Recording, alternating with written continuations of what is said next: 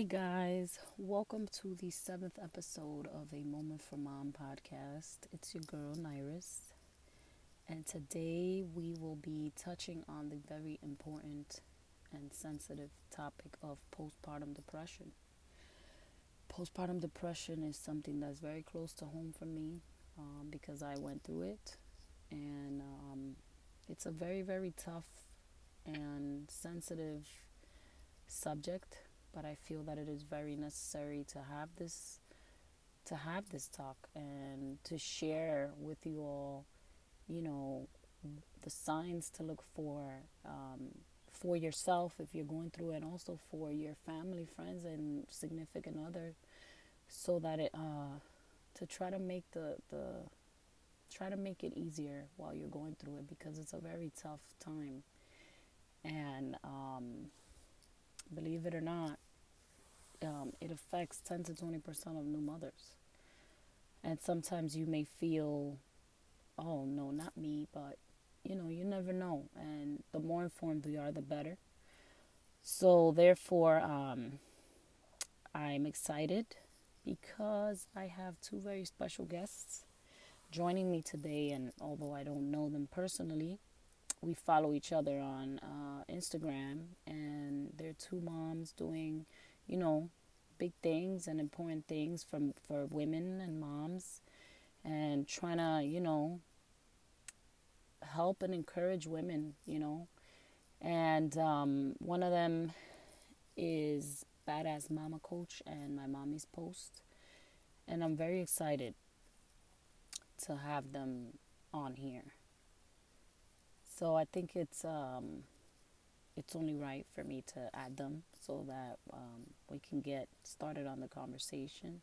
So I hope you guys enjoy, sit back, relax, and um, I hope this information can help you guys better understand what um, postpartum depression is and how it's affecting women more and more.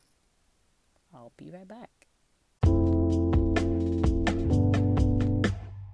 and I'm gonna let them introduce themselves to um, to you guys. hi. Um, hi, um, uh, this is Elena Brooking. I am a uh, confidence and mindset coach for moms. I help them prioritize themselves. I help moms going through postnatal depression find their confidence in motherhood and um, literally just helping them find their identity, and find their true self as women so they can be the best mom um, you know that that they desire and deserve to be. Mm, awesome awesome. What's your page on instagram just so people know? It's uh badass mama coach. That's a great name. How about you um, I don't want to say your name. I want you to introduce yourself. Hi, um, this is my mommy's post. I am a stay-at-home mom now. I, after, you know, going through my career and just climbing the trenches in the corporate world, I decided to have a baby.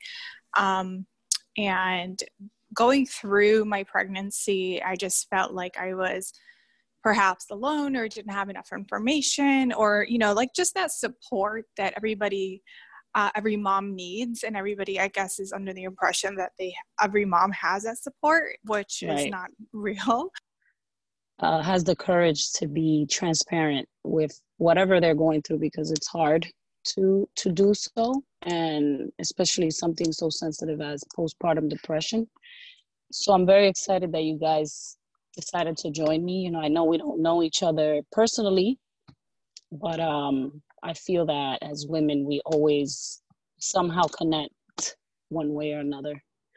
So yeah. it's, it's exciting Absolutely. to have you guys. Yeah, well, definitely. Actually, Thank you for having uh, us on. Me and my mummy's post, um, we did, uh, we've already done a little collaboration together. Right, I saw um, that. yeah, um, so I mm. was on one of her videos on YouTube. So I'm really glad to, um, you know, to do this with her as well.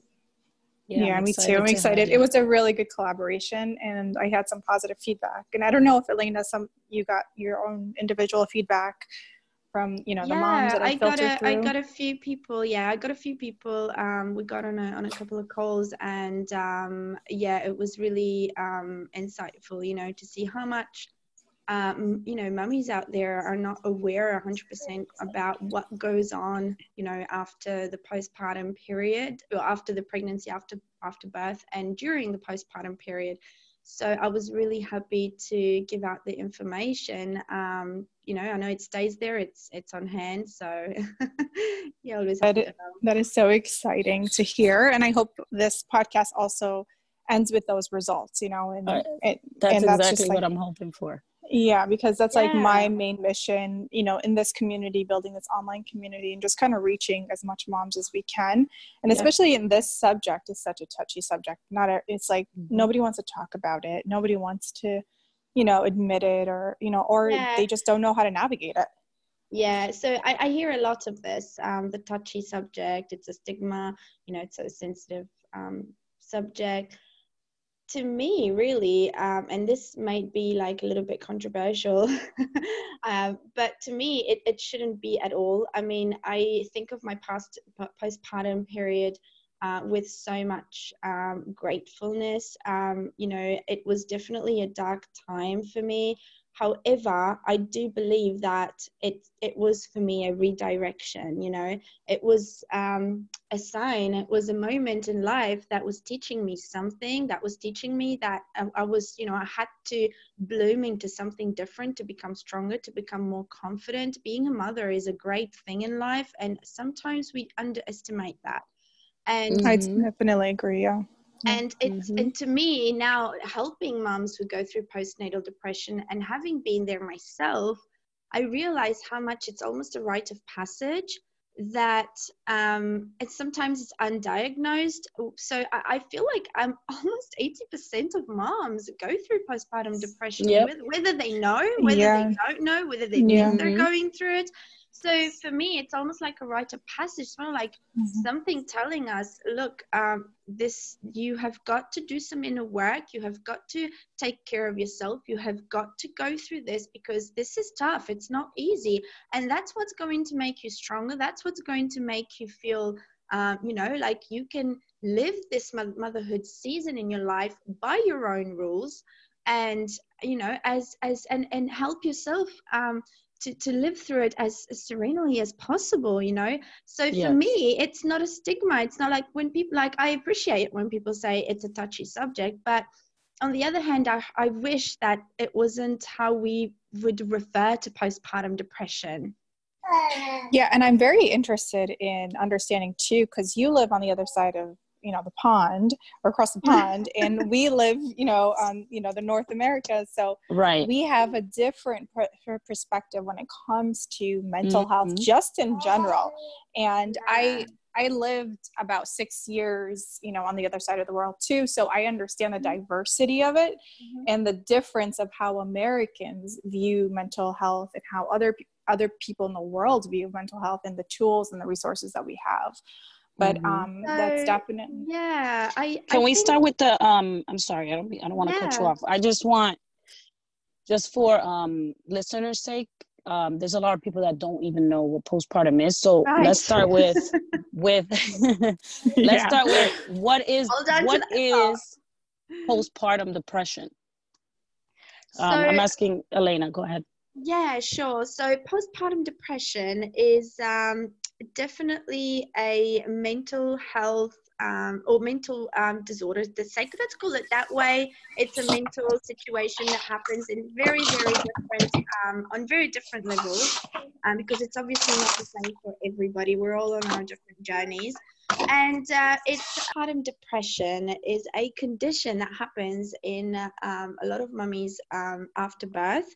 It usually stems on three different levels. Um, the first level, uh, we're talking about imbalances, uh, chemical imbalances in our uh, in our brains, um, due to obviously the, um, the the traumatic birth. It could be, you know, um, stemming from traumatic pregnancy. So hormones and chemical imbalances are usually very normal uh, when we um, enter motherhood. However, it affects the different women in different ways.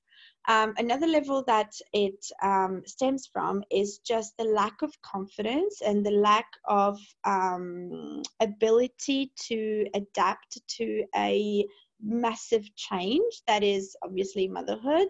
And um, the other um, the other level can be just basically past um, past depression, past diagnosed or undiagnosed um, mental situations, such as, I don't know, bipolar disorders or um, very traumatic childhood experiences, um, depression, you know, um, before becoming pregnant. So, usually, um, that say I usually divide it into different categories. It can be biological or it can be um, social you know, when it comes to the causes of postnatal depression.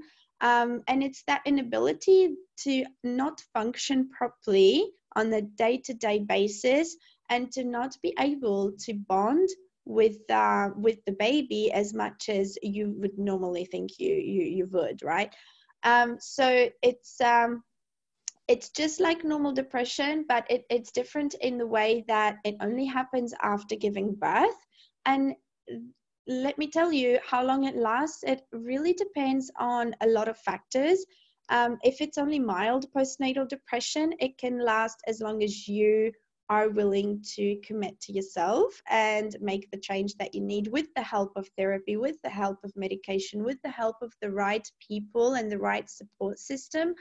Um, on the other hand, if it's, um, you know, if the causes come from a biological situation, such as I was saying before, um, bipolar disorder or different, um, you know, men- mental illnesses or, um, you know, um, diff- traumatic uh, experiences as a child, as a child, such as I don't know, experiencing, you know, rape or experiencing abusive relationships or anything that may, you know, um, create coping mechanisms in, in, us that tell us that we have to behave a certain way, uh, then it is likely for those women after birth to experience, or even just perinatal depression, which is the depression that they can go through while pregnant, or experience then postnatal depression, or both. So, yeah, um, basically, this is uh, the um, the definition the um, small definition the small definition there is so much more to it i'm not obviously right. Um, right. you know i'm not a doctor i'm a personal coach but being having been through it myself and having done my own research and having helped a lot of women this is basically what i have encountered um, so it can stem from different reasons um, for sure and i've also heard um, there's a lot of confusion between postpartum depression and baby blues Mm-hmm. And from my understanding, baby blues, the difference is like the duration. Baby blues doesn't last long. Yeah, and, and the difference is also that we all go through the baby blues in a way or another. Um, so the baby blues is basically just reality hitting you in the face because you've all of a sudden gone home from hospital, you've got a baby in your arms, you have no idea what to do. Um, the hormones, you know, the hormone levels are completely out of whack. And so uh, going through the baby blues is perfectly normal. And I think 95% of women um, walking into motherhood go through the baby blues. It lasts for about um, three to four weeks, but it can only last, it can also last, sorry, up to six weeks. Um, so after this period of time, if you continue to experience you know um, low mood and you know not the desire to not get out of the house or the desire to not get out of bed in the morning. Uh, all of this, these symptoms that are um, part of postnatal depression, then you can consider yourself probably going through something a little bit more than just baby blues. Right, right. Um, I'm curious uh, because uh, my mommy's post said stated that she also lived on the other side of the pond and here so i'm curious as to like what differences you noticed when it comes to um, mental health because for me i'm i'm also a stay-at-home mom but i'm i'm also latina so in yes. my culture there's so much stigma mm-hmm. on this you know on this subject mm-hmm. so it, it, it always I, I always like to ask different women that i that I come across and you know they talk to me about postpartum depression like you know what have you seen what different things have you experienced versus Yeah. me because I know it can be very different. Yeah, it, you know, it is very, very different. And um, this is a really great question. I, in my work experience, so I'm going to tell you my work experience and then my personal experience as a traveler because I've, I've lived in different parts of the world as well. Um, and as well as the, the country that I was born in, um, there is a huge stigma around mental health. So, work wise, um, I have found I've dealt with quite a few women um, who were Latinas like yourself, who um, are from um, Asia as well, so Philippines or just the Middle Eastern in general. And there is a huge stigma around mental um, mental health and especially postpartum depression because in in those cultures you are not supposed to go through that. You're a woman. You're supposed to just look after your baby and do what you've got to do, right? And exactly. so when you do touch that those, that type of topic, you're told that um, you're you're not taken seriously, you know. And um, so I have found a lot of those women tend to because the connectivity we have in our society nowadays, social media, the internet, they tend to reach out a lot.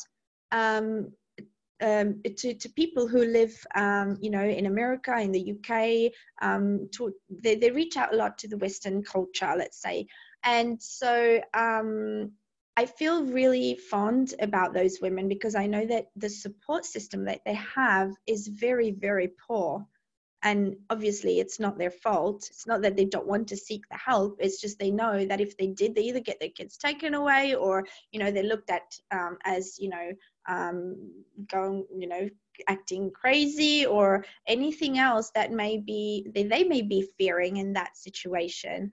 Um, as per my own personal experience as a mom and as, as someone who did go through postnatal depression and as a traveler, I've lived in Australia, I've lived in New Zealand. Um, I was born in a small town in Albania, which is a, um, an Eastern European country. And there as well, this, this stigma is huge, right?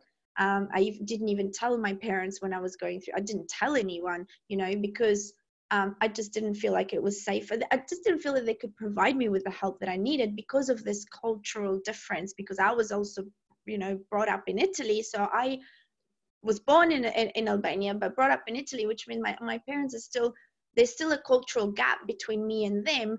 Um, and so even in italy being you know a modernized country and a country who's you know supposed to be further ahead than my own country where i was born um, it is a little bit more of a stigma than what it is here in the uk i now i have never experienced the states well not just yet um, but here in the UK, you know, the royals are talking about mental health. The, um, you know, it, it's it's it's massive here. There is so much more awareness going on. There is uh, a, there is a lot of uh, there are a lot of platforms out there for people, um, you know, who need the support and who cannot um, look to people around them for support. So I feel like these differences are, are massive. Australia is another country who's very ahead with mental health awareness. Um, you know, they do a lot uh, for people who need the support. And it's, I feel like right now this idea is coming in my head where like people from these countries could possibly create something like a support system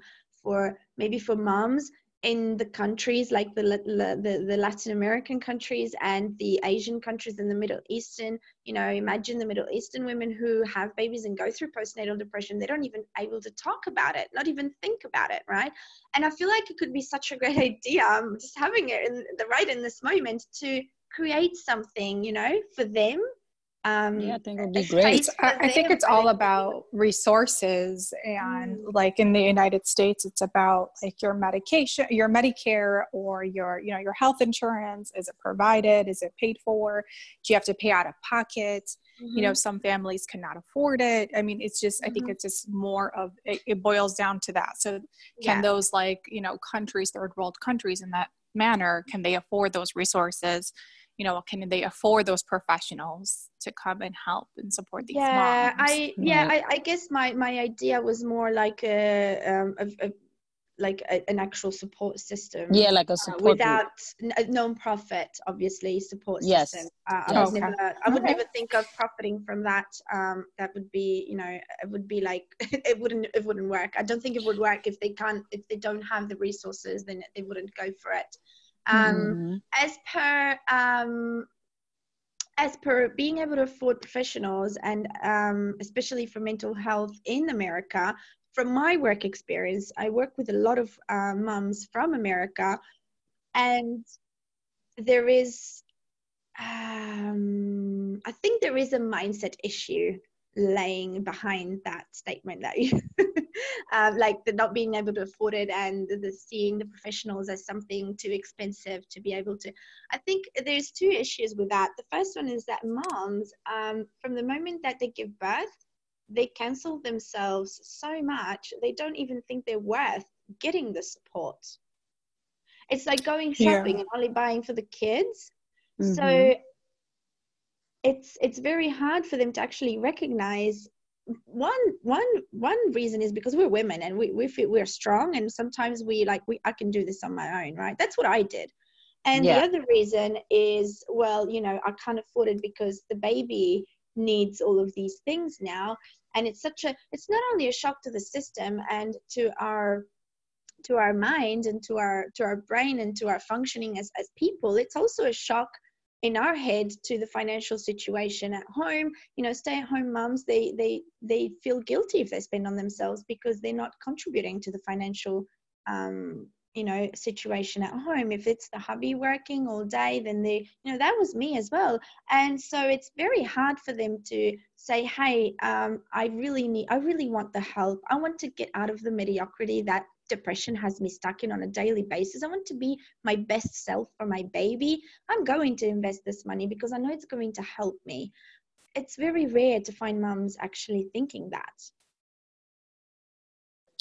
Yeah, I, I think it's more like you said that moms tend to put themselves first, you know, I mean last last in the family and everybody first and they kind of just lose themselves within that yeah. progress. So and I think it's more to the fact that there's no support. So the process here in the United States, my exper- my experience was, you know, you get pregnant, you go to the hospital, you go to your OBGYN appointments, they tell mm-hmm. you the progress of the baby, the health of the baby, your health, everything's fine. They tell you what to do as far as like take your prenatals, and blah, blah, blah, whatever. And, and then it's time to, you know, give birth. So now you're giving birth and it's like, okay, do you want to breastfeed or do you want to uh, feed, uh, formula feed? And then they just kind of show you just a little bit. And then it's like, um, okay, here's, here's your, you know, what to do after, you know, healing as far as physical healing come back in six weeks we'll talk about birth control and it's over. That's it. That's yeah. the last time you That's talk it. to your doctor. Like, and nobody, it's the same in the rest of the world, right? Really. So there's no like in between. No. There's no before. Like, luckily, like my experience, I had went. I I moved from state to state. So when I first found out I was pregnant, I was living in the state of Michigan, and the doctor, in my experience with the OBGYN, was horrible. Like it was it was more like comical to the point where it was when I would tell them like, okay, I'm experiencing this or that, they would just they had no answer for me. So in in about six when i was six months pregnant i moved to the um, greater uh, chicago area and my experience was tremendously better. I even had a um, i had um, you know access to like a breastfeeding consultant. I had access to all these like great resources. You know the doctors were very tentative. And through that i was able to gain a lot of information.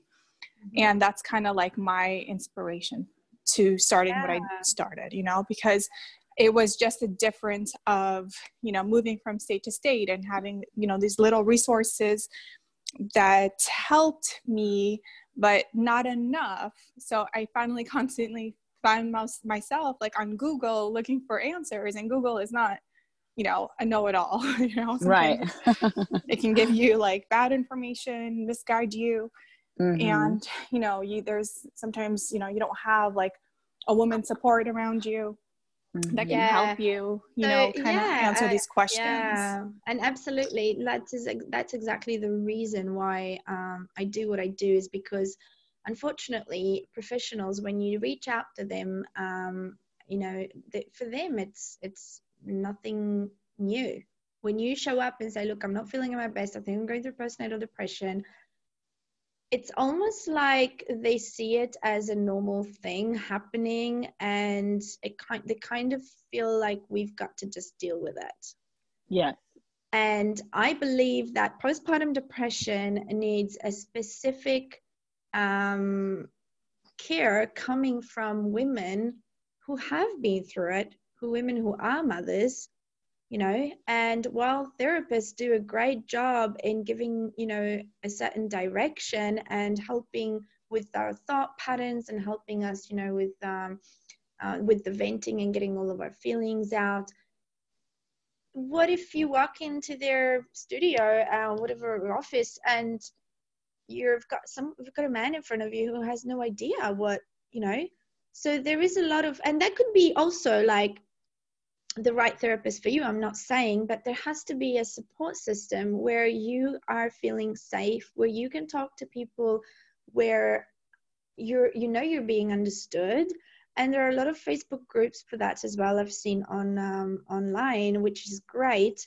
Um, however i have also seen a lot of women who are very very afraid to speak out Mm-hmm. Um, because they feel like if they have intrusive thoughts, if they, you know, um, post something or talk about something that is, um, you know, it, it, that goes danger for the baby anywhere near, yeah, dangerous yeah. thoughts or um, mm-hmm. or for themselves, then people feel like they need to save that person, and so um, it's very very hard because i mean when it when it comes down and i've been in those situations when it comes down to um, death or you know death or, or or live situation then obviously it's a no-brainer. If you see if you see someone who is going through that then you want to help them and you want to contact the right people to support them.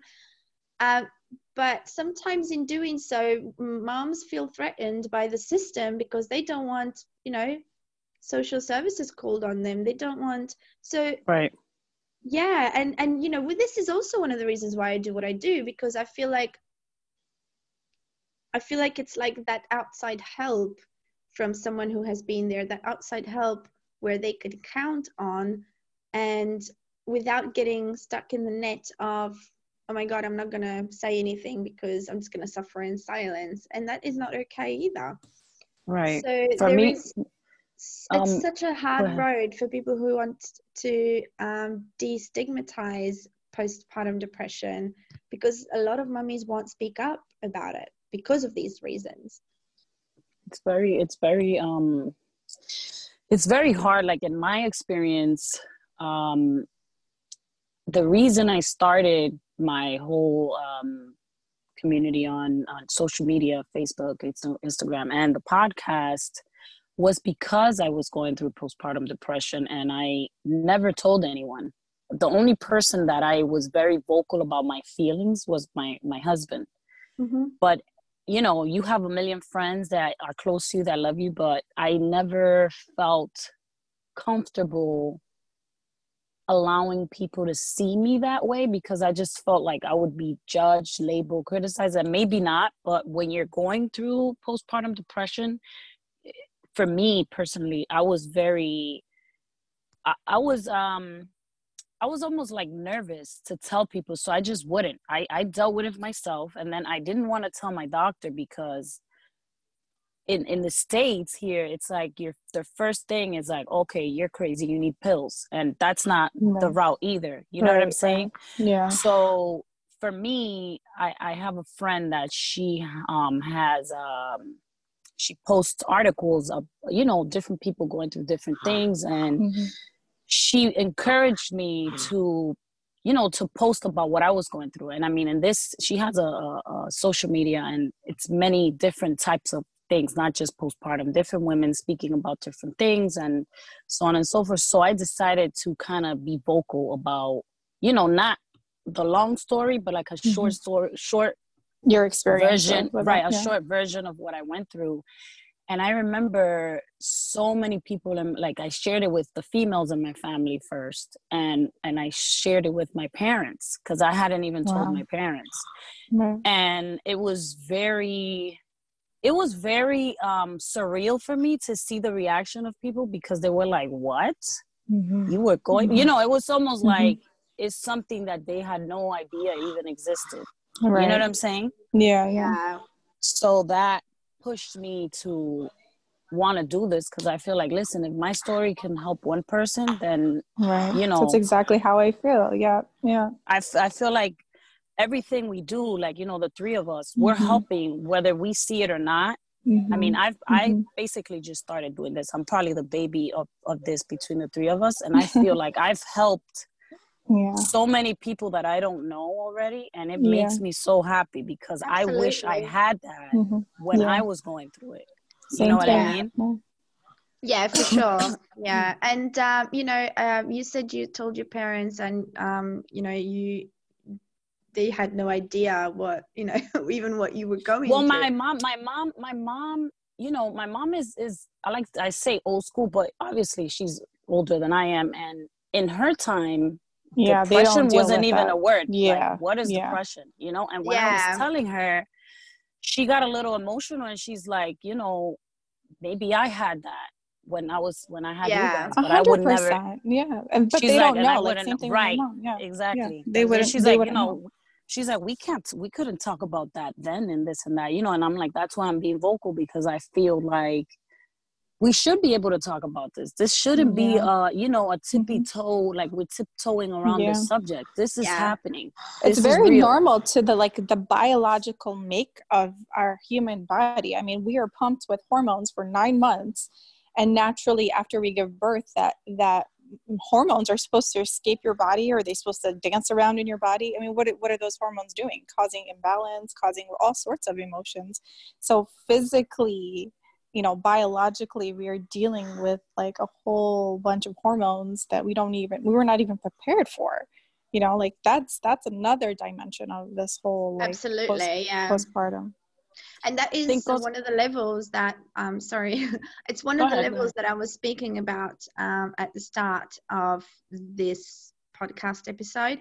Um the i just wanted to um talk a little bit about the medication um, situation. Um, you touched on it for um, a couple of seconds um, because it's it's very controversial. You know, there are a lot of mums who are pro medication and who would not live without it, and there are a lot of other mums who would never, you know, put um, the medication in their in their system.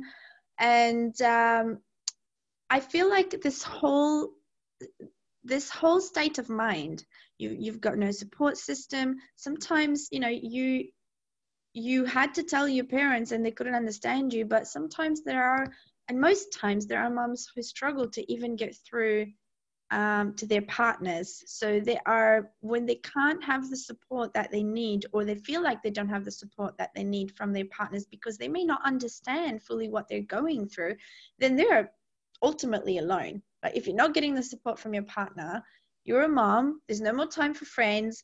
Um, you less likely would go to your friends to talk about it, then you are literally on your own. And right. this is like, it gets isolating, it gets really, really hard.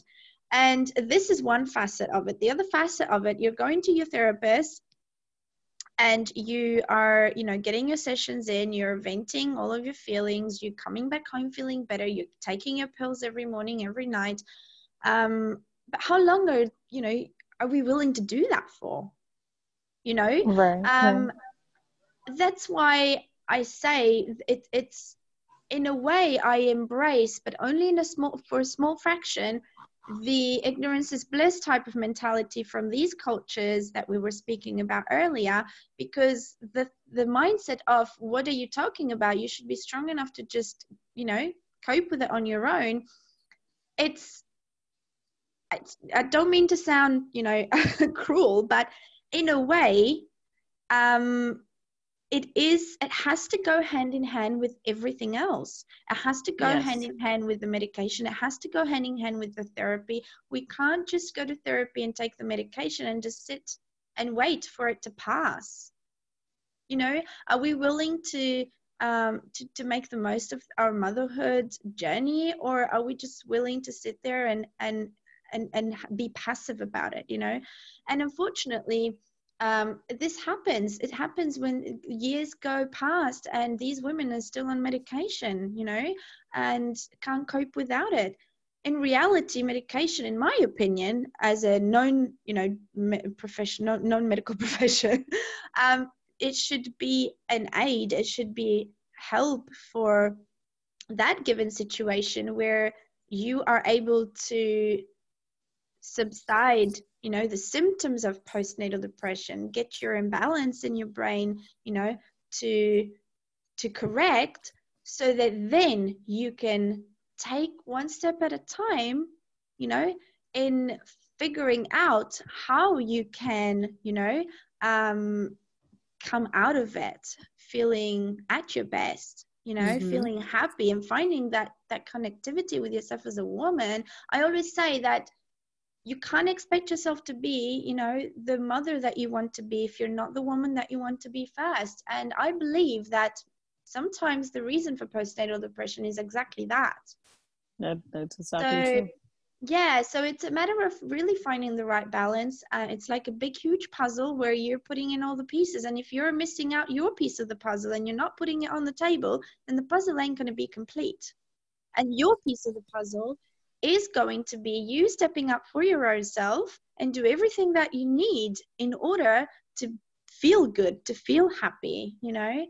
Um, mm-hmm. It's not easy. I mean, it's simple, but it's not easy, of course. Right. yeah, it's not when um, when you're going through. I'm it, not saying, not yeah, absolutely yeah. not. Yeah. And and and, yeah. and, you know, um, it's it's very very hard. Mm-hmm. But for me, in my own experience, when I was going through postnatal depression, I just got so sick of myself, so sick of myself. I got to the point yeah. where I couldn't even look at myself in the mirror anymore. I would lay in bed while my baby was awake for, I don't know, probably an hour or two.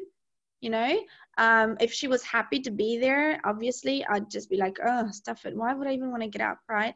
Um, and it's bad. It's bad. I got so sick of myself mm-hmm. that I mm-hmm. just said one day, I said, this is it.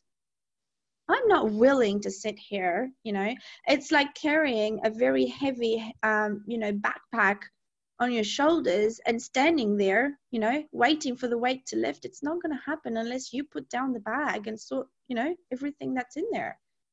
Right. Yeah and it's, it's, uh, obviously i know how hard it is but i just want my words yeah. to be encouragement uh, for mummies who are going through it. And think about what is it that i can do today even if it's something very small to you know to feel um, to feel at ease you know to, to feel like i am taking one baby step at a time. For me um, actually something I, mine was mine was different. I experienced it um, seven months postpartum and I was not preparing for that. And for some reason, it just like hit me like a bus, and I was just out. And I, you know, like a little bit of my background, I experienced you know depression growing up but as a child i didn't know what what it was you know and we're circling back to the stigma i didn't know what depression was i just i didn't know what chemical imbalance was we had i had nobody to talk to besides my sister and we both were going through it and as kids we thought it was like normal and the feeling that we would feel like these pits that we would feel and these like lack of um you know motivation and all that stuff and we we just thought it was just like normal and it we would wait for it to pass because you go through these like dark moments and we'll just wait for it to pass. So you know as we grow i didn't i didn't know i was dealing with depression until i was in college and it was like my sister went became a psych major because she wanted to figure it out. And we were like discussing it. And then we you know she went to therapy. Uh, um, she she actually went through to therapy um, continuously. I took a couple sessions um, but i was able to you know bring myself up and work through inside out. And that's just like my way of my personality and my way of kind of healing and um, I went through that. So when I got pregnant and, you know, I had lost her two years before or a year before I got pregnant. So I was really, really like cautious. And I told my husband, like, you know, I need you to just be aware of me changing or anything like that. And I was so petrified that I was going to be going through my postpartum depression really bad after having my baby Mm-hmm. So I um, just, you know, had the baby and he, for some reason, he just like lifted me. It was such a beautiful experience. You know, I, I, I was I was about 29 years old when I had my baby, so it was just like I thought I was never gonna have him. It was just like a whole different experience. So I loved him. You know, we went through a whole bunch of changes, but it I never really like felt that. It wasn't until in May we moved here to the New Jersey, New York area, about seven months postpartum. It just hit me, and I couldn't get out of bed. I just I knew what I was going through, and I was just not motivated. I did not want to get like do anything. I just was in my I call them my pits my valleys mm-hmm. and they're mm-hmm. just it's just a dark cloud and it just it just you become paralyzed I, I remember like not taking a shower like not wanting to change my clothes not you know like i took care of my baby but uh, like i did not take care of everything else. Like i didn't t- take care of me. Like i didn't want to leave the house. Like it was just so like it was it was yeah. just bad. And i remember like talking to my partner and, and like crying and telling him like I'm, i don't know why i'm dealing with this now. Like why did it hit me? Because i thought like okay i'm cleared. I'm good. I escaped yeah. it. And here i am seven months postpartum and i remember like reaching out to like the you know the pregnancy group i was part of and i was telling the you know the ladies like hey has anybody like experienced this and they're like oh my god we're experiencing the same thing and you know, this mom was saying like it's normal, like it sometimes can come back at seven months. And I was like, oh my goodness, I, I had no idea. Like I did not know that. I was just was waiting for the six week mark and you know, if yeah. it lasts more than that, I was just like, okay, I'm cleared. But then it kind of hit me seven months and I was like, oh crap, like I'm not in the clear. Mm. Um, but I was how long, able to. How long did it last for you? It took about, I want to say about three weeks in total. It was just, um, you know, it was a lot of I like I like I said I experienced it as a kid, so I knew how to get myself out, but it wasn't like right away. I it took some time because I wasn't comprehending like, oh, this is what I'm going through at first. Because I was like, yeah. really, is this happening now? And then it just, you know, and I was just, you know, spiral, you spiral, you spiral, and then I remember like finally telling my partner, my husband, I was like, please, like, oh my god, I'm dealing with this, like I don't know, and I'm like crying and I'm breaking down, and he go you know he just kind of was very he was very very supportive. He told me like what do you want me to yeah. do let's let's change the scenery. We went to the beach you know we just did everything differently. And he was able to like help me and support me in order for me to to get myself out of it. So yeah that's just no my... it's funny you speak about change of scenery because that's mm-hmm. exactly what i did as well um, mm-hmm. once i decided that i got sick of myself but, um, my postnatal depression um, lasted for two years um, because mm-hmm. I I don't think I needed medication. I now realize I could have done with some therapy. Mm-hmm. Um, however, I never really went for it. I mm-hmm. um, I realized I had postpartum depression um, probably a few months after birth. And i know for me it was post uh, it was basically the reason was uh, traumatic birth because i was almost dying after my c-section and oh, it was also and i didn't bond with my baby at all um, my mm. husband because i was almost mm. dying my husband was holding the baby so obviously i didn't get to bond with her and even today she's four now and as much as i have got a beautiful relationship with her and really great connection I can just feel, you know, um, how mm-hmm. that really kind of affected us um, mm-hmm. as mother as mother and daughter. I've got another a girl, she's two, and with my second, I had nothing but the opposite of postpartum depression. Went through the same exact thing, um, C-section, but no trauma. I knew what I was expecting and went smoothly. I was happy afterwards. I recovered very quickly, and with her, it was just divine you know and mm-hmm. i was so happy but anyways those two years um i i moved two countries um mm-hmm. Uh, i had my first when i was living in australia and i never seeked out for help because I, I i i said i can do this on my own obviously and my husband was very understanding he has been through depression himself so he was really supportive even though I don't think he was as supportive as I in that moment would have liked him to be because he mm-hmm. was kind of like dismissal every time I mm-hmm. would touch on the subject. And now I know why. It's because when you mm-hmm. are in that situation, everything is so dark, you kind of um, are a little mm-hmm. bit on the verge of paranoia where you think that yeah. other people don't want to hear it, right? And yeah, so in reality, I realized now he was very, very supportive and I was very lucky to have him. Mm-hmm. Um, right. Yeah, changing, I think changing scenario and cutting off people and relationships that weren't serving me anymore or that were negative for my situation at the time mm-hmm. was crucial, you know, for me to step it up and just say, okay, I've had enough of this. Some things out of change. And, you know, change can happen in an instant, but it's so hard to be ready for it and yeah. it can take me two years it can take you know it took you three weeks it can take other mums seven years time in mm-hmm. being stuck in depression you know and that right. is what i that's what i was talking about um, earlier when i said it lasts with the right support mm-hmm. in place mm-hmm. rather than that it can last for as long as you commit to it for as long yeah. as you commit to yourself and wanting to actually make that change because that's going to be there yeah, 100%. I agree. Your environment, I, your supports, yeah, that plays. Everything goes hand in hand. Yeah. For me, yeah. I I lasted I'm going to say a year and a half with yeah. uh, postpartum depression and for me it was it's so weird because I hear you ladies talking and it's like it, all of our stories are different yet it's still postpartum depression you know yes. what i mean yeah yes and absolutely. for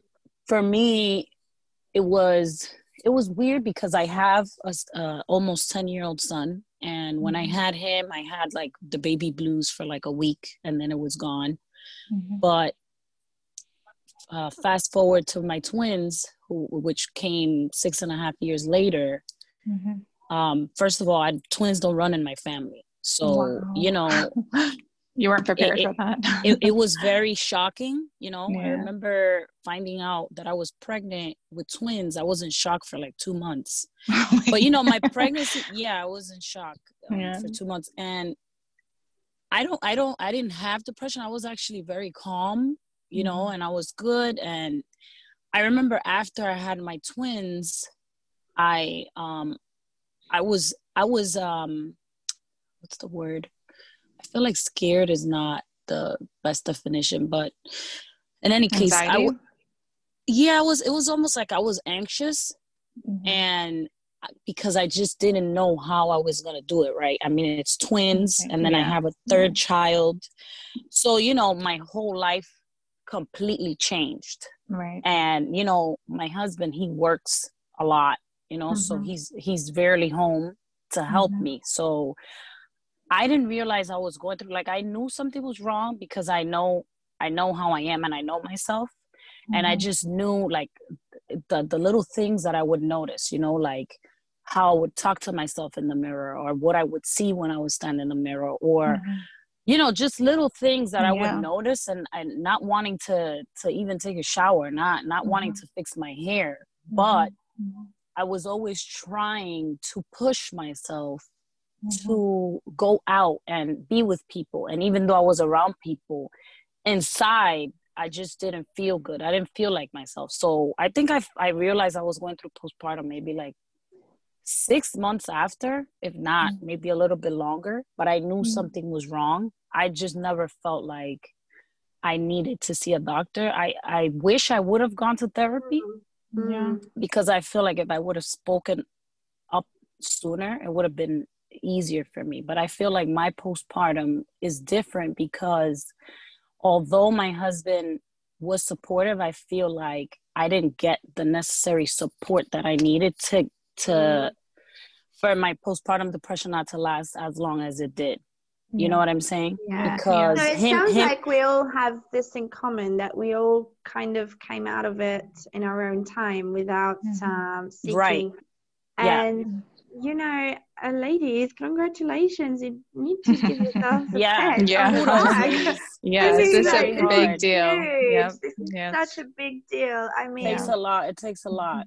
I yeah. mean, I feel like I feel like the the online community and and yeah yeah different peop- definitely different- helped yeah that's definitely what's helped me Mhm. be in a better place and and Yeah. you know i look back and even Mhm. hearing you guys speak it's like Mhm. it's such a dark dark Mhm. time in your Yeah. lives Yeah. that people don't understand even if i mean for me like like i said earlier in in the latino community is something that is it's not spoken of enough you know Yeah. and i'm and Yeah. i'm always now i'm constantly like you know i have many females around me that have Mm-hmm. babies and you know they they're not aware or maybe they are aware and they're afraid to, Yeah. to label themselves as oh i have postpartum because you know Right. because people don't want to be judged at the end of the day you know we don't want we don't want people pointing fingers for whatever you know the reason but in the latino community Mhm. it's very like nope you're supposed to you know this is what you're supposed you're a strong to do woman you're you supposed know, to be yeah. strong i Yeah. did it i have Mhm. 57 children and Exactly. i'm fine you know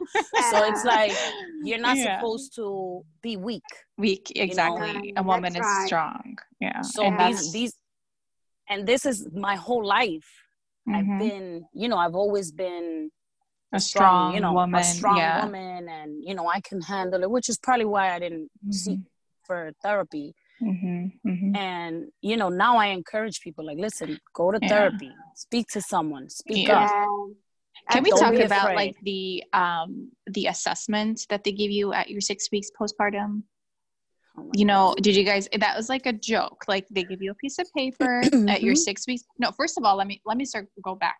Let's talk about the expectation about going to your six weeks, you know, because everybody thinks and as a first time mom, everybody thinks like, okay, I, you give yourself that benchmark. Okay, six weeks, my body's gonna heal, and six Yep. weeks I'm gonna be better. 6 You're weeks, bouncing my baby's back. gonna be back. Like Yeah. you know like you get you have all these like great expectations that you're looking for at six weeks you know your six weeks appointment Mhm. and as a first time mom i was so disappointed i was like okay like i'm still bleeding i have st- stitches i and my baby you know like everything's like my breasts are leaking um, and then they hand you this piece of paper and the nurse was like all right fill this out.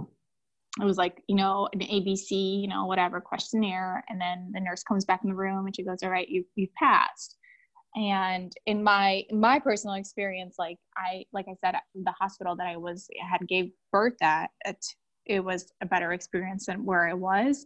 And the nurse had like a more in-depth conversation with me. So she kind of put the paper aside and just talked to me you know like like you know a, a friend and she was assessing like me through conversation which I, I truly appreciated but if i it was in another setting like what is that piece of paper? Like what is that going to do? Like i can lie or you know what i mean? Of like course. that does nothing i lied. that- yeah exactly that does nothing like okay uh oh yeah i feel happy you know circle a b or c like what is that you know I mean, I feel like we lie. Like for me, I lied because I feel like this is my issue with um, the OBGYNs as it is, because Mhm. I feel that postpartum depression is something that should be talked about from the minute Mhm. you're pregnant. It- absolutely there should be like should a be- separate professional that Right. comes and sees And you need to have your, and you need to bring your partner with you. You need to bring your mom with you. You need to Yeah, bring your somebody, support yeah. system exactly so that they're informed. Listen, this is what you need to look for because people Mhm. have no idea.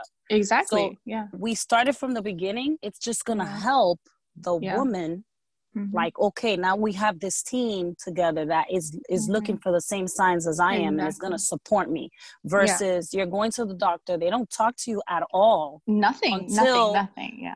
my doctor spoke to me like oh how do you feel? and i think it was like at my six weeks how do you feel? Yeah it is your six do you feel this and that? and it and it's Yeah. like at that point I, you're a stranger i don't want to talk to you about anything you know what i'm saying? Like Yeah. It, You it's do- just you've ridiculous done nothing. yeah. And like my doctor I, I remember like my OBGYN OBGYN was so concerned about my birth control options. Like right. he was exactly. like okay you know like harassing me about which birth control option versus like my mental state my stability at home. Like you know it was just like i felt comfortable with the nurse because she's just just like her personality was very warm. She even asked me like you know are you financially stable? Is there like do you have support at home like she she went into depth with that conversation just to kind of mhm. assess me and that's just to assess my environment assess my state my you know my state of mind you know and it was just like I, I can only imagine what other moms go through because it's just like that piece of paper and that's it. Yep. And also I felt a lot of pressure. My mm-hmm. my experience, I felt a lot of pressure when I gave birth. You know, mm-hmm. I had a C section and mm-hmm. you know, C sections you're in the hospital for four or five days after. Mm-hmm. And mm-hmm. I felt so much pressure about mm-hmm. breastfeeding to the point that it's it almost they're almost pressuring you like if you don't breastfeed you're a bad mm-hmm. mom mm-hmm. wow you know what i'm saying that yeah. that's kind of like the the, wow. the the the the text that's not really that you can't really read that's basically mm-hmm. what they're trying to tell you mm-hmm. like oh no you know you need mm-hmm. to try you need to breastfeed mm-hmm. and you know it's like you're going through all these things at the same time that i feel i wish almost that nurses and doctors would take a little bit more time to say hey are you okay how are you feeling Mm-hmm. If you can't breastfeed, it's okay. You exactly. know what I'm saying? Yeah. Mm-hmm. And that should be that I think that my opinion should be set up before you give birth. That should be right. like, okay, what is your, you know, like like I said, my experience went one 180 from moving just different states. And because of that reason, I was able to, you know, like the nurses and my breastfeeding consultant, she gave me so much information. She even told me about my your birth plan and what you you can tell your doctors, like all this great great great resources that she gave me and it was like how would i like what would i've done if i like didn't have her you know if i my doctors weren't open or you know had this conversations about like what do i need to do? What's your plan? What do you like so when i when i gave birth i was ready to go without me down like pressuring me anything. The only thing they pressured me was my birth control which they talked to me about it before my pregnant my birth too but i just didn't know that's another topic because I never was on birth control because I tried a couple times. It didn't work out, so I just didn't do it. So I was right. just scared to yeah. be on it again, you know. Yeah. So for my from my experience, I went through the breastfeeding experience and I went through the formula fed um, mm-hmm. experience. Mm-hmm. So mm-hmm. I guess I'm lucky enough to be able to speak from both sides.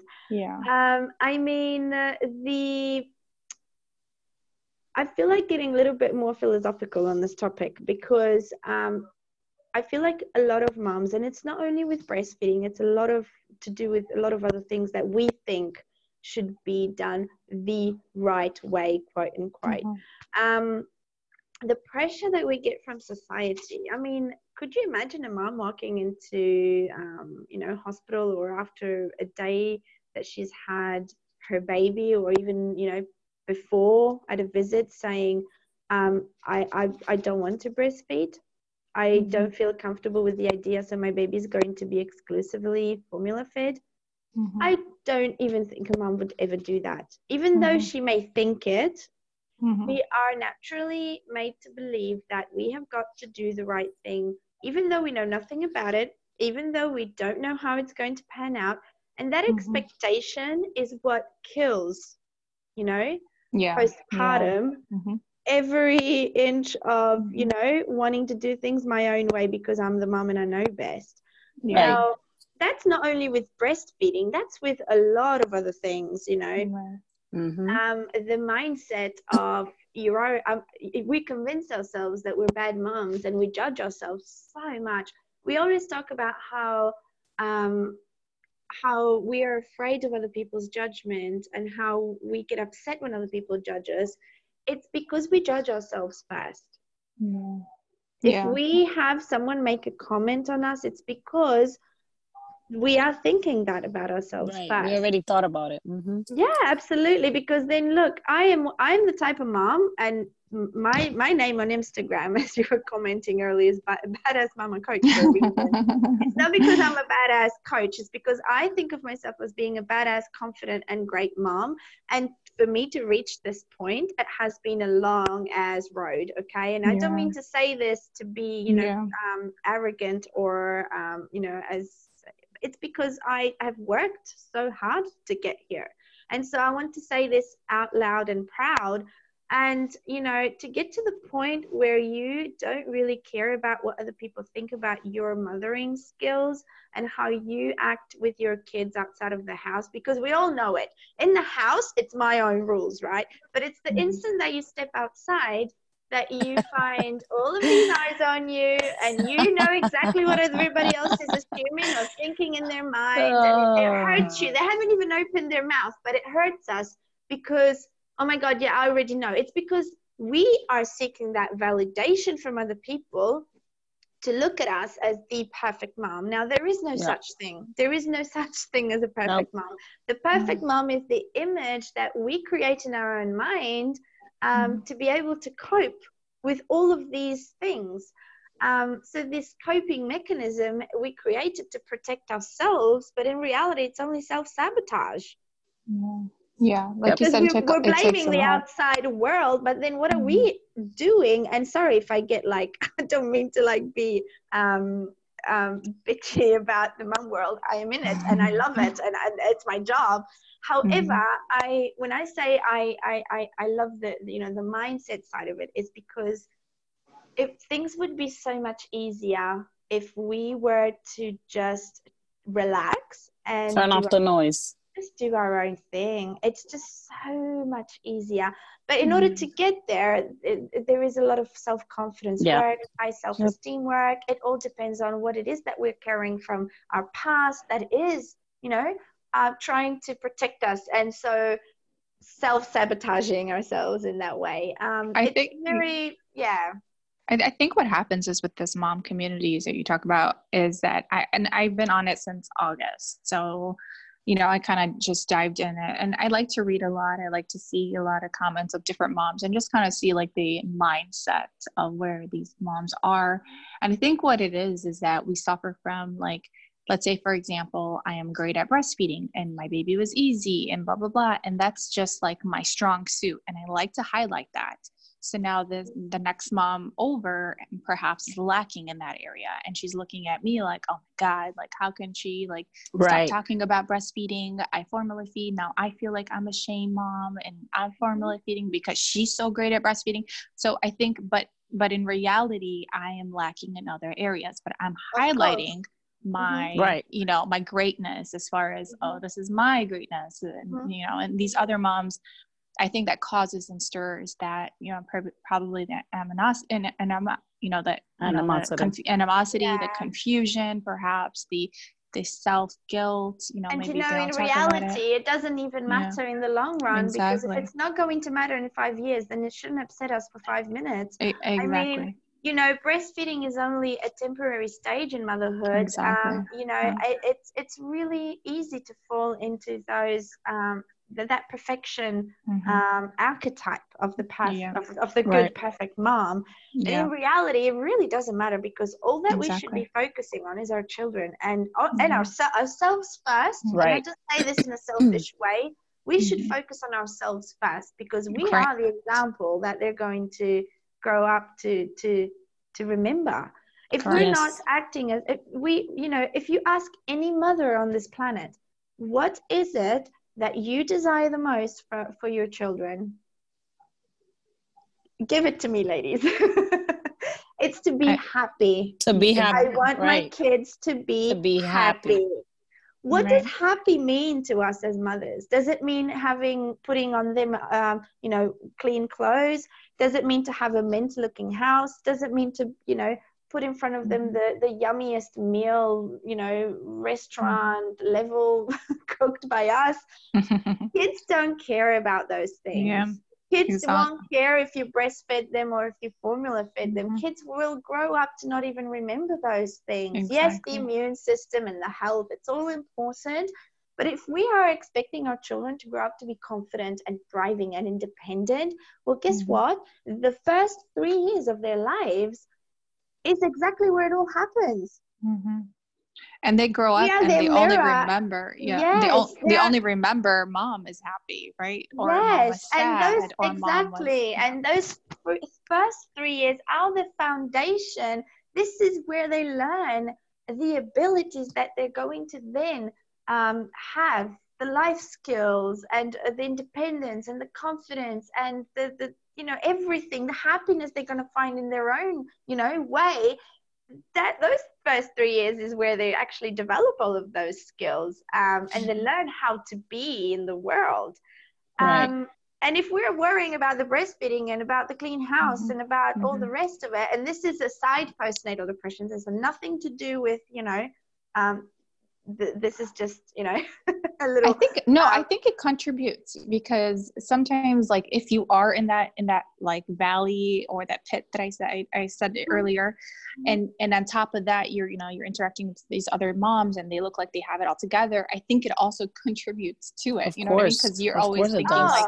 Oh, oh crap, like, putting all that extra taken a- yeah, like I haven't taken a shower in three days, but look at this mom, you know, her house is clean and blah and blah it's blah. a You know what I mean? competition it's Yeah. it's a competition you know and it, Yeah. it shouldn't be at all because we're all you know we should just think of you know creating what what we showing our kids what we want them to become and that is what's the most important Mhm. thing for me as a mom you know Mhm. i want to be happy you know I, I, this is really funny um, i am pretty much happy most of the time and i'm so proud to have you know after postnatal depression and everything I, i'm mm-hmm. so proud of myself to be Yeah, where i am that's today you know i'm a yeah. proud mom i'm a am Yeah. a proud woman i want you know i want a Mm-hmm. career i can have all these things and still be a mm-hmm. good mom you know what defines a bad or a good mom anyway Exactly. you know Exactly. Um, So as long as your child me- is not, you know, in danger or Oh, you know, absolutely. I mean, those are worst case scenarios for sure. Exactly. But what yeah. I mean is, like, I noticed, I, I started noticing this when I started going, coming out of postnatal depression. And I, that I would have days when I was particularly happy and smiling.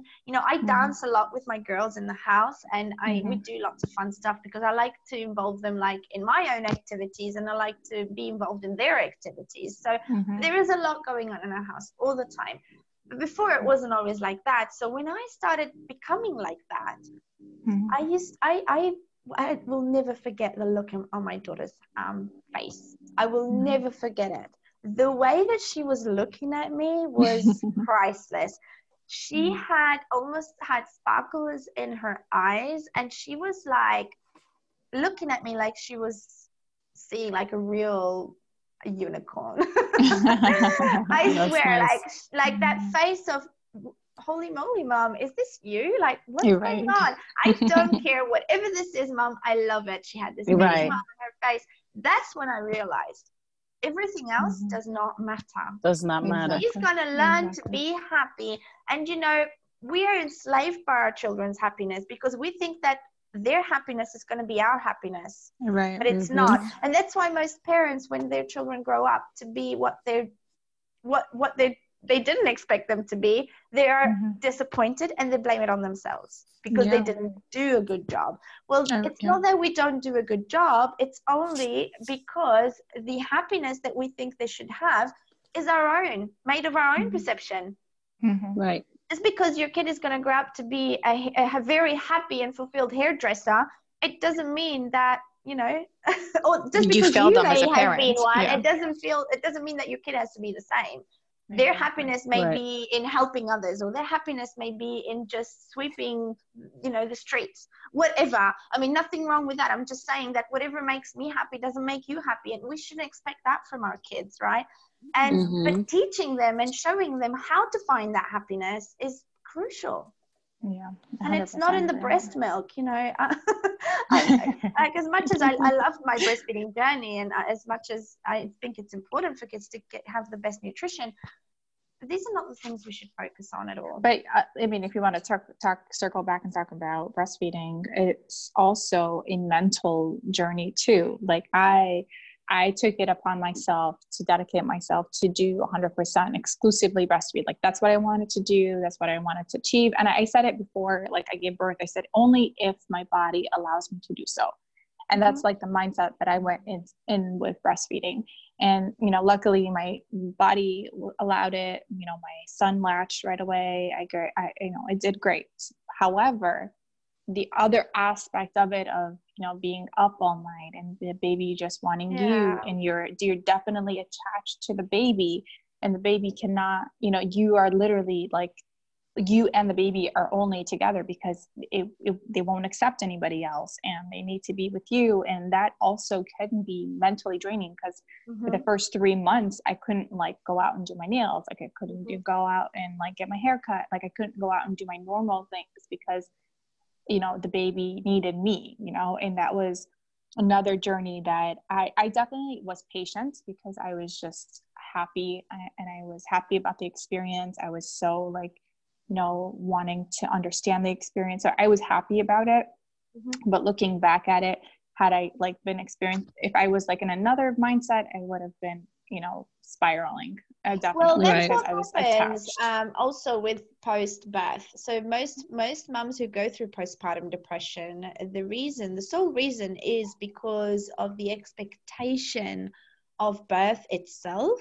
Um, you know, it's because women tend to be control freaks in general. I mean, I am mm-hmm. myself. Mm-hmm. I don't know about you, yeah. but I, I, I tend yeah. to be myself um, we think that when we become when we we're pregnant um, we kind of have this entitlement over how our birth is going to go and how our breastfeeding is going to go and how mm-hmm. like we have got it all figured out because that's how we are and then when when that doesn't happen and we don't allow ourselves to make room for the unpredictable and have mm-hmm. that flexibility in our mind to be okay, even if it doesn't happen the way that I want it to happen, then we spiral. You said it right. Mm-hmm. We really do. Mm-hmm. And yep.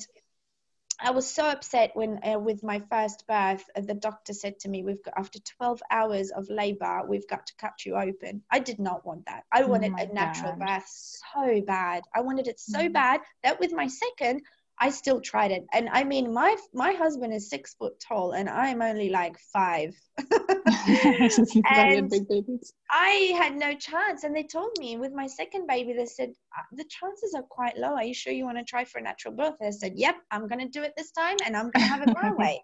I still went for it, and I was mm-hmm. three days in a bed, being induced and having all of the the worst, you know, being oh put oh in myself. Mm-hmm. And I did that to myself I could have just said, look, you know what, doctor, let's just do it your way. right, right. And, mm-hmm. you know, sometimes we think we can have control over these things, and that really is our worst enemy because after birth, then we tend to just see it as a trauma mm-hmm. because mm-hmm. it didn't happen the way that we wanted it to happen. Right. Um, it's okay talk- to have goals, but it's okay also to make to leave room for adjustments. Yep. Yep. Can we talk a little bit about what kind of what signs to look for um uh, postpartum? Like mm-hmm. I, I definitely think things? that I definitely think like your signs are your change of personality.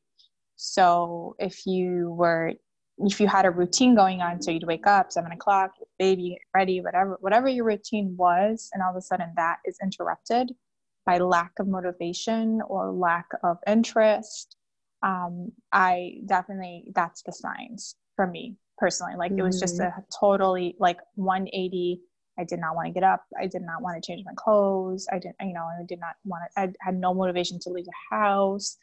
My mm-hmm. just that went away entirely. Like my routine mm-hmm. went away. Everything went away. So yeah absolutely. absolutely. Me, those are yeah like fearing that you're not a good mom is also a sign because i feel like a lot of a lot of um women obviously their experience is going to be different some women get postpartum depression immediately some women mm-hmm. you know happens like like you mm-hmm. that it happens later on and like me but mm-hmm. i feel that even for for their their significant others and their family members there's there's always signs i feel like there's always yeah. signs to look for yeah. i just feel yeah. like people don't necessarily label it to oh that's a sign of postpartum you know what no, I'm saying? No, it's it's it's it's more like oh she's maybe she's tired or she's yeah. not having a good day or, or the baby was right or the yeah. baby was up all night or mm-hmm. you know mm-hmm. whatever the case may be. But mm-hmm. I feel like if you're definitely experiencing like a mood shift, mm-hmm. like your mm-hmm. mood is different, you're you're mm-hmm. sad, you know,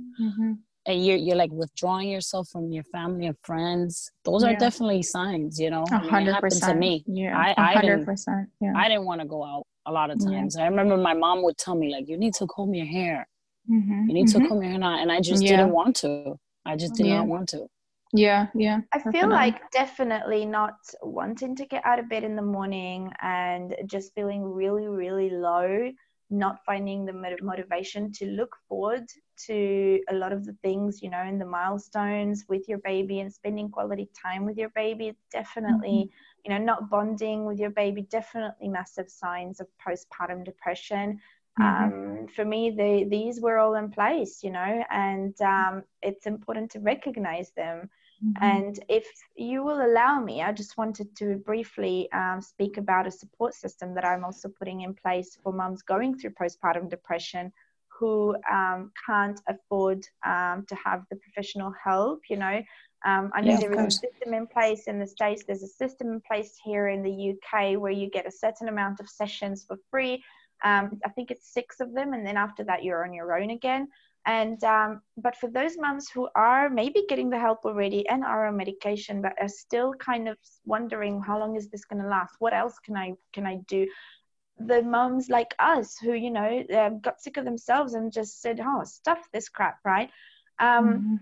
It's a space that I am creating. It's actually launching the 2nd of March, and I'm creating a space for moms who um, who want to be in a safe environment, in a safe, judgment free community where they can literally talk about, you know, whatever it is that they need to talk about. And on top of that, I am um, going to provide with very useful and valuable advice and help.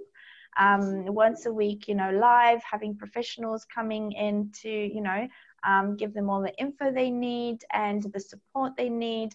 Um, I'm going to have a lot of, um, you know, um, funny little challenges to get them, you know, to, to cope with their everyday um, with the everyday life. I'm going to set in, I've got, I'm going to have like a program in place where they're going to be able to go through it and do um, layout of routine because I feel like routine was what saved mm-hmm. me as well, as mm-hmm. well as my dog, of course.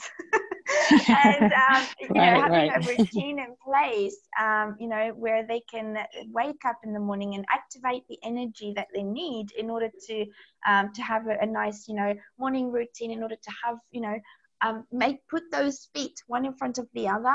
Um, to say, hey, today was a good day, and then take it from there and, and take it one step at a time. So giving them a guidance That's on great. how to do that, uh, to do that part on their own without relying on you know the medication without relying on the therapy alone.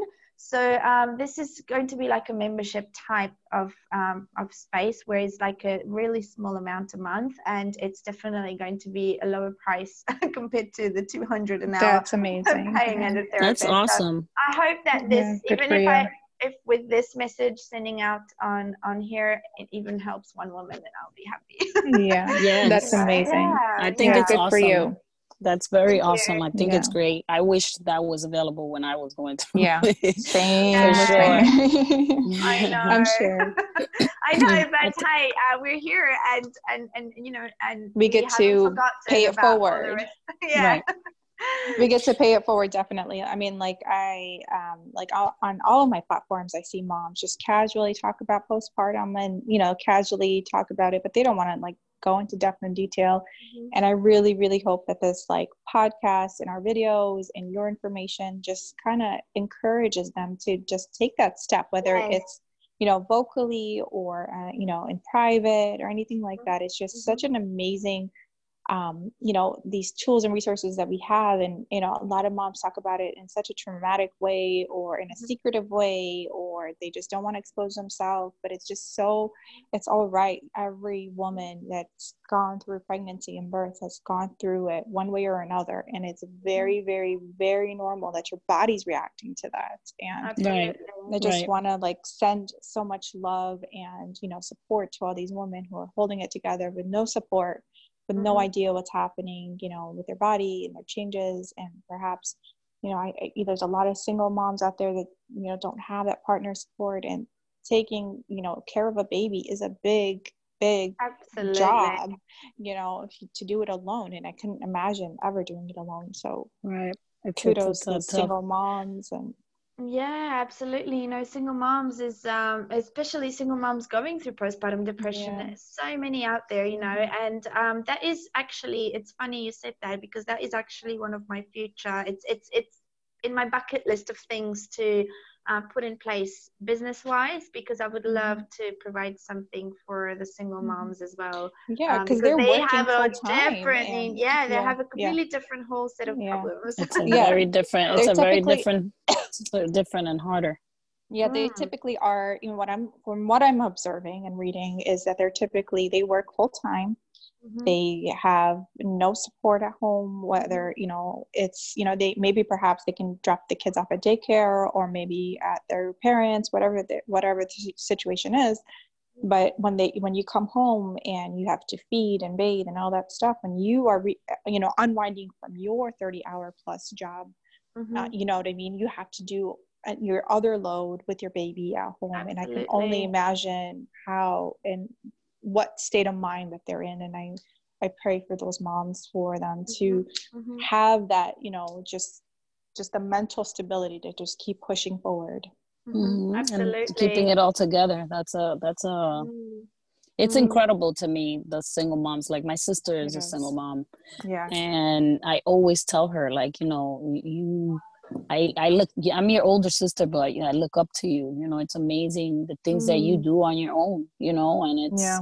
it's something that you should be proud of you know because yeah. again i couldn't imagine doing those like night shifts all by myself. Mm. right. know, when baby's all up all night and you know who are you taking those shifts with? You know typically it was just right. me and my partner or we're both up together and that would help me through the nights with the baby but i could not imagine doing that by myself. Mm-hmm. Yeah yeah it's, look it's, and and it's so important as well. Um i think the message that i want to send to all of these mummies who are going not just all of the ones that we talked about but all of the mummies really is to just learn how to prioritize yourselves a little bit more because you cannot um you know give if you're not also receiving. Now, there is a concept in um, in, in black psychology, dark psychology, I think it's called, um, and in the coaching. You know, um, I'm I've also um, I'm a certified in uh, neurolinguistic programming, so it's so important um, to keep in mind that we have got two sides to our persona. One side is the feminine energy that you know we live by, and the other side is the masculine. And I feel like moms are definitely in their masculine 24 7 the masculine yeah, is the hard working side that you pull mm-hmm. out in, when you're in need to getting stuff done when you're in need to like you know um you know achieving your goals and getting the task done getting the house sorted and getting the baby you know to the receiving feminine side is when you actually allow yourself to sit back and recharge and receive. It can be a hot bath, it can be five minutes on the couch meditating or journaling, it can be anything that you dig. It can be something that can help you, um, you know, uh, fill that cup again because they say you can't pour from an empty cup. And if you continue to do that, then I'm going to go back to what I was talking about earlier. What are you actually showing to your kids? how yeah, are they they go, they're only going to see you as a mom they're not going to see you as mm-hmm. a person they're going to see you as a worker so being a slave in your own home is not how your kids want to see you they want to see the woman in you they want to see the person that you are with your mm-hmm. personality with your you know with your fun side uh, with uh, all the, the, the things that you know how to do not you know they don't want to see you as a mom who cleans and cooks all the time and only takes care of everybody else. If you can't take care of yourself first, then obviously it's going to make it so much harder to provide for everybody else. Yeah. So I and feel like it's such an important thing. It is. And sometimes it's culturally like, you know, we like, you know, look at my mom. My mom was a stay home mom and mm-hmm. she had eight kids in total. So she remarried twice. So she had eight kids.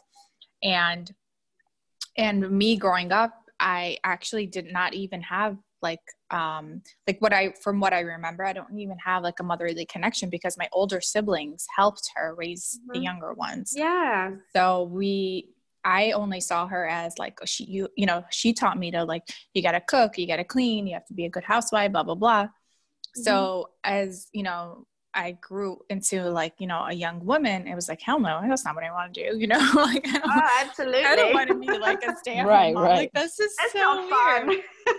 it's not fun and like you know and, and she'd always tell us like stories of like her like what she wanted to achieve but she couldn't because you know she was a stay-at-home mom but it you know that so that like kind of was like okay well that's just strange. So i didn't see anything of her besides her being a stay-at-home mom. So that as a young woman i was like okay i don't want to be that. So you know i went to school graduated went you know you know worked the corporate world and all that stuff. So when it came to um, building my family and like i said I, it took me a while to even have my baby. So i thought for a while like okay i just that's it i'm not gonna have a kid or i'm not gonna have you know be a mom yeah. and i just accepted it and i just kept moving on in my life and and then once i realized like i was going to be a mom i said i want to be able to spend enough time with him to give him that nourishment that i received Absolutely. from my stay-at-home mom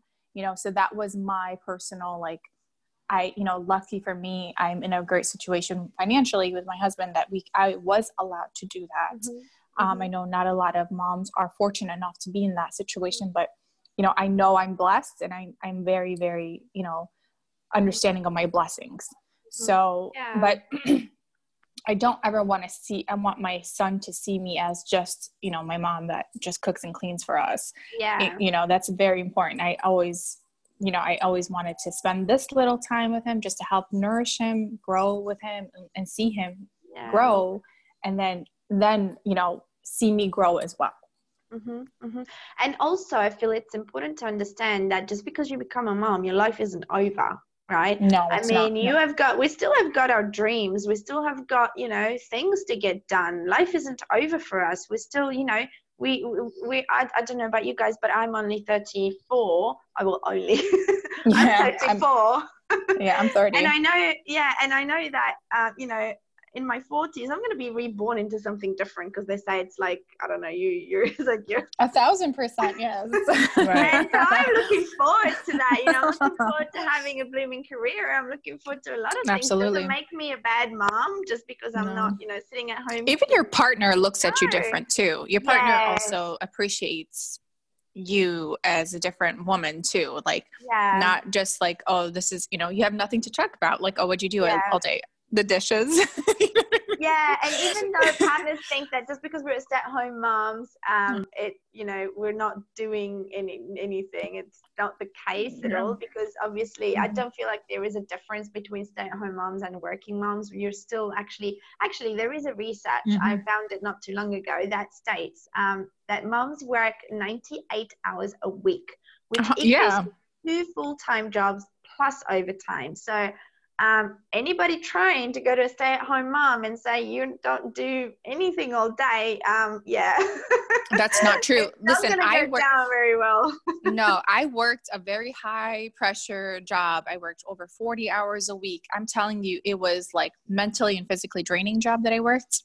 Mm-hmm. And what I when I tell you when I became a mom, I said I will trade places to yeah. work those hours again. At that time, I thought I was tired. Yeah. I did not know what mom tired was yeah. until after I had Absolutely. kids. Like, right. yeah. I was like, oh my, I would literally trade places any day mm-hmm. to go mm-hmm. back to saying, like, okay, those, you know, I would work 45 hours a week or whatever it is. And mm-hmm. I would literally go, like, okay, I would trade places because as a mom, as a stay at home mom, there's no like, oh, oh, let's clock out and go home and there's sleep no break it out. time. You know, you know what I mean? Yeah, there's no break time. There's no clocking out. yeah, absolutely. Well, I'm a, I'm, a, I'm a stay-at-home mom as well, and mm-hmm. I and I was lucky enough to be able to be a, to stay home with my eldest for a few mm-hmm. years, and then with the twins. Mm-hmm. And for me, to be quite honest, I didn't really see it as as much as I wanted to be home. I felt like oh this is all i am a stay-at-home mm-hmm. mom that was my that was that was part of the reason why i feel yeah. i went into postpartum depression yeah, yeah, with my twins deal. yeah because yeah. i was like you know i had a life now i'm mm-hmm. just home and i'm mm-hmm. changing that you know what i'm saying so yeah yeah fast forward to how i feel now it's totally different than what i mm-hmm. was feeling then and yeah. it wasn't until my son my eldest son you know, because I'm, you know, I talk to him constantly and I'm always telling him, like, you know, I just want to make you proud. And I remember it was, it was, um, a little bit before I came out of postpartum depression, and I was telling him, I said, listen, you know, I want you to be proud of me. You know, I know that mm. I'm not really doing anything right now. I'm just, you know, I'm home and mm-hmm. whatever. And he's like, and he was kind of like doing something, and then he just stopped and looked at me and he said, Mom, I'm proud of you. Oh, You're the best mom chills. in the world, you know. and then I and then I looked at him and he said, you know, I want you to be happy. You need to you need to because he knows that I like to sing and he's like, you know, you need to get back to singing, mommy, because that's what you love. He's like, you always want me to be happy. Why can't you? And oh, I yeah. at that moment, it just changed everything for me. Mm-hmm. To be mm-hmm. honest, I feel like that and just my willingness to just want to be better and get mm-hmm. out of that darkness Mm-hmm. And then hearing him, I'm just like, you yeah. know, he's your I, voice like of reason. Yeah. Right. I'm like you, Elena. I'm like, okay, yep. forget what people say, forget what people think. Yep. Mm-hmm. I'm a great mm-hmm. ass mom. Mm-hmm. I'm doing a hell of a job, you know? Absolutely. Mm-hmm. Absolutely. And you know, I am on a mission to bring a modern motherhood mindset. Yeah. You know? Yeah. It's definitely neat. it's very archaic yes. mindset that we have right now. Motherhood, the way that yes, we, yeah, absolutely. And we are so um, ahead.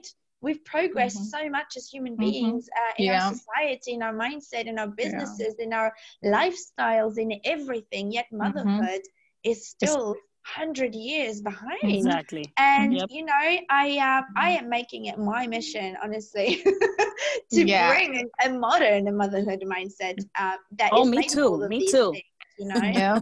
Yeah it is. Definitely I, and i think like it's so refreshing for us to talk about this in our age group because i am 100% sure that a lot of moms will agree to exactly what we're saying because they all have gone through this experience have all gone through experiencing their moms going through pregnancy or whatnot and then wanting to change. I mean there's a lot of women i interact with on the daily that are just strong women. They want to deal with you know these these issues that we talk about and they want change you know and it's right. very but and I, mm-hmm. I they want better for themselves. And i feel like you know we have to change or we have to demand it or have to be more vocal about it. Oh yeah. and, and, and i think it has to start with the whole like process of at your doctor's office. Like that whole system and that whole industry needs to change you know like the yes. way we talked about like mm-hmm. having separate counselors you know having separate entities yeah. and silos of each and every individual need that the mom requires yeah.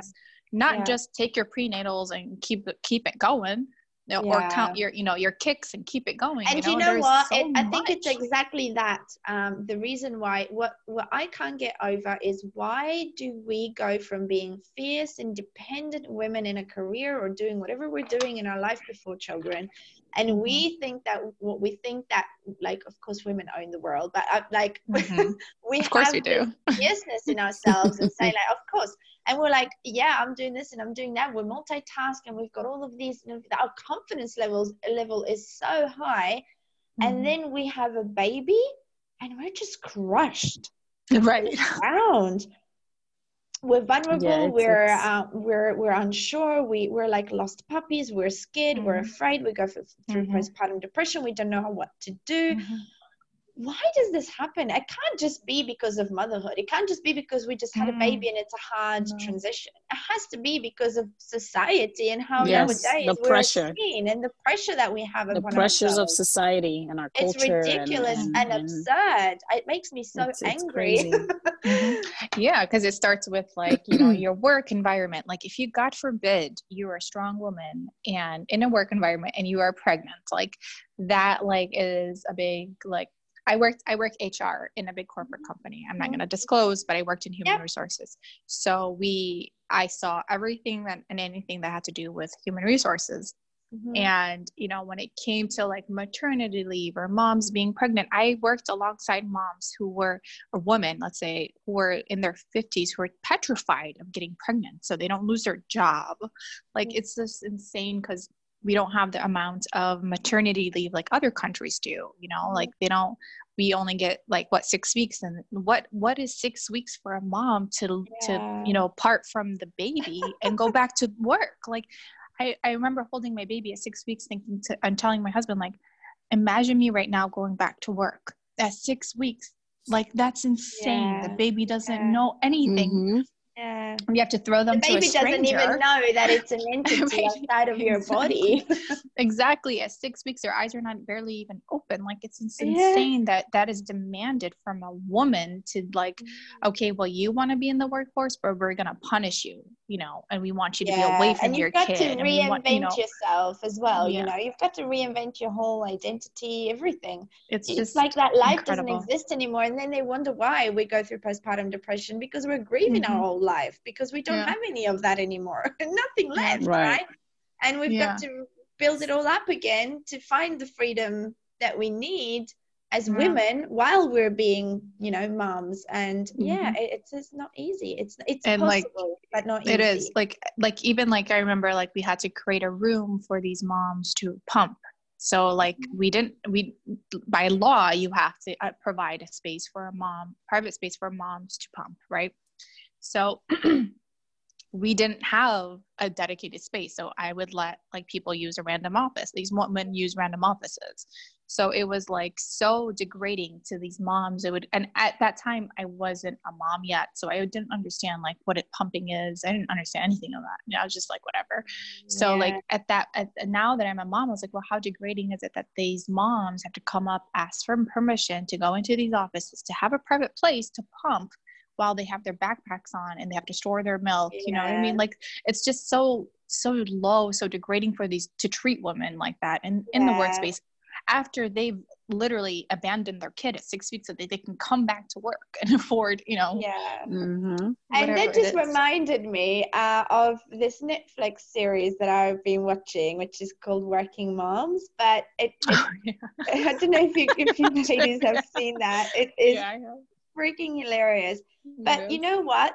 When I started watching that, the first few episodes, I had Mhm. tears in my eyes. I don't know what it was like. Maybe it triggered something in me, but I felt like so Perhaps. fond of everything that was going on. Like the way that they were like, I related so much. Mhm. Um, and I, f- I find it brilliant because it's not really about working moms. Yes, the, some of these moms work, but Mhm. it's about the the fact that the, the, the the, fact that we all in the same way go through exactly that you know and how we all cope with it differently in our own ways and it just it was just so nice to watch um you know to see how everything that we real, talked about yeah. in this whole time is real and everything Mhm. that we said that is needed nowadays for all of the moms Mhm. is is right Mhm. there all in there i mean Mhm. uh, it's Yeah. crazy. It is. So I mean, we can. um I feel like postpartum depression is so. um multidimensional. It's so yeah, and and you know we can talk about this forever, and as Mhm. and I, as much as I would love to for us to keep talking because I I I genuinely enjoy talking about this topic because it has Yeah. so many layers. But I know we all have lives. I have to make dinner. yeah, we have to make get back to our kids and stuff like that. But Fair you know, enough. um, if you if you guys, um, I like to close my session with um, giving advice to the listeners and you know not just moms because I feel like Mhm. my podcast I wanted I wanted to attract men so that men can Mhm. be more you know more Yeah, in tune involved, with what is yeah. going on in their women's lives so Mhm. if you guys can give an advice to the listeners on postpartum what would it be So I'll start. Um, it's easy for me, of course. Um, so I, I feel like I have a message for both. Uh, a message for women is, but this can be also for men. Um, that happiness is a decision, and realizing this is only the start of a massive journey. So the moment that you realize this, it means you are ready for the change, whatever you may be going through, postpartum depression, you know, um, any struggles, and you realizing this and, and being ready for the change and being ready to walk it on your own feet means you're already halfway there. For men, I would say um, if you have a partner who is going through postpartum depression, um, you don't need to understand it, but just give the, the unconditional support. Even if you just sit down, give a hug, and listen, it's plenty. You don't need to move mountains, you know, to to make your partner feel better. You just need to be there, you know, and listen because I feel like most of the mummies that I deal with, the first thing that they seek in their everyday life is the understanding from their partners. Yeah. What about you, um, my mommy's post? So my advice is, is that um, prenatal and postpartum depression comes in many forms. So it can come, mm. you know, right away. It can come later, like like how we experienced it. So I my advice is be in tune with yourself, be in tune with your body. Um, just prepare yourself mentally, prepare yourself physically for it to happen. It will happen. It may not happen, but it's a high probability it will happen. Um, but once it does, uh, let your partner know and seek professional help. That's my advice. I don't try to battle it out on your own. Don't try to keep shut your partner out or your supports or whoever you have around you. Um, just you know, be strong enough to to just get yourself in that um, space. And for mm-hmm. partners, you know, whether it's a husband or whoever it is that you have, um, just be mindful of the changes that happens with a woman and um, understand her body's changing her emotional side is changing she's she's now taking care of a human person being that she just delivered so just be very patient very mindful supportive and be present right um i mean you guys said it all i feel like that's all in a nutshell that uh, when you're going through postpartum that you want from your significant other or whoever, you know, because there's a lot of single moms mm-hmm. um. That go through it alone. Um, mm-hmm. my advice would be to try to turn off all the noise mm-hmm. because a lot of times we're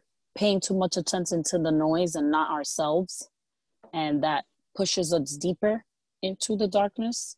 And I feel that if you shut off the noise, it allows you to kind of, you know, take it one, take a deep breath, take it one day at a time, you know, and, and everybody's journey is different. Don't compare your journey to anybody else's because everybody's journey is different. And the more in Absolutely. tune you are, the more mm-hmm. in tune you are with yourself, like uh, mm-hmm. um, you said, the mm-hmm. the e- the faster and easier it'll be for you to recognize like wait yeah. something something's not right yeah um that would be my advice um yeah.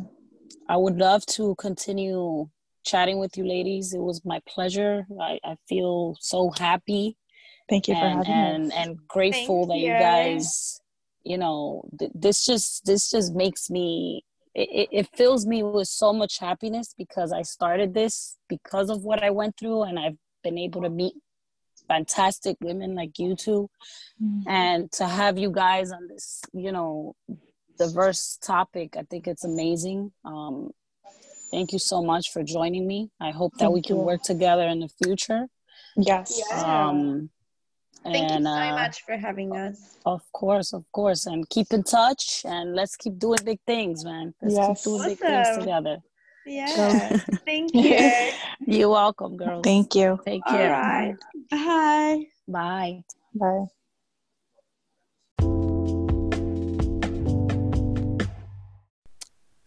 Was the end of my postpartum depression podcast.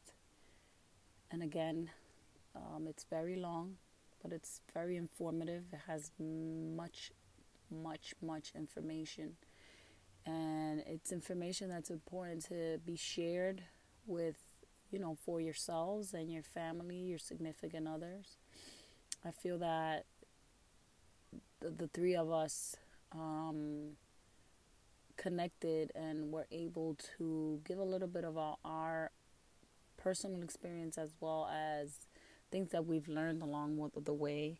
And like we each said, you know, our, our journeys are meant to help and and remove the stigma from postpartum depression and how it's, you know, considered such a sensitive topic and you have to kind of tiptoe around it. And so, you know, for me personally, again, my my purpose of this is to hopefully help someone, you know, uh, shine the light on on subjects that I that I feel are necessary to speak on. And I hope that, you know, you guys enjoyed as much as I did. And again, I want to thank my guests for joining me. Please share and I hope that my my journey and my information and the things that I'm I'm sharing with you guys is able to help at least one person because at the end of the day that's my goal. So have yourselves a good night and catch you on the flip side.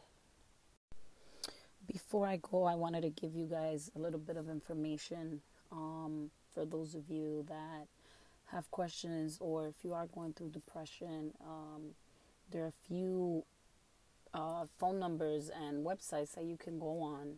Uh, the National Suicide Prevention Lifeline, 1 800 273 8255, uh, 1 800 Suicide. And um, there's a lot of websites that are out there. Um, Postpartum Support International, www.samhsa.gov, S A M H S A.gov is the um, they have a national helpline as well 1 800 662 HELP, 1 800 662 4357. And honestly, if you Google postpartum depression, you have so much information out there. So you're not alone in case you don't know where to turn, don't know um, who to talk to. You can also speak to your speak to your doctor or seek, you know, um, speak to your doctor to help you find uh, the necessary help.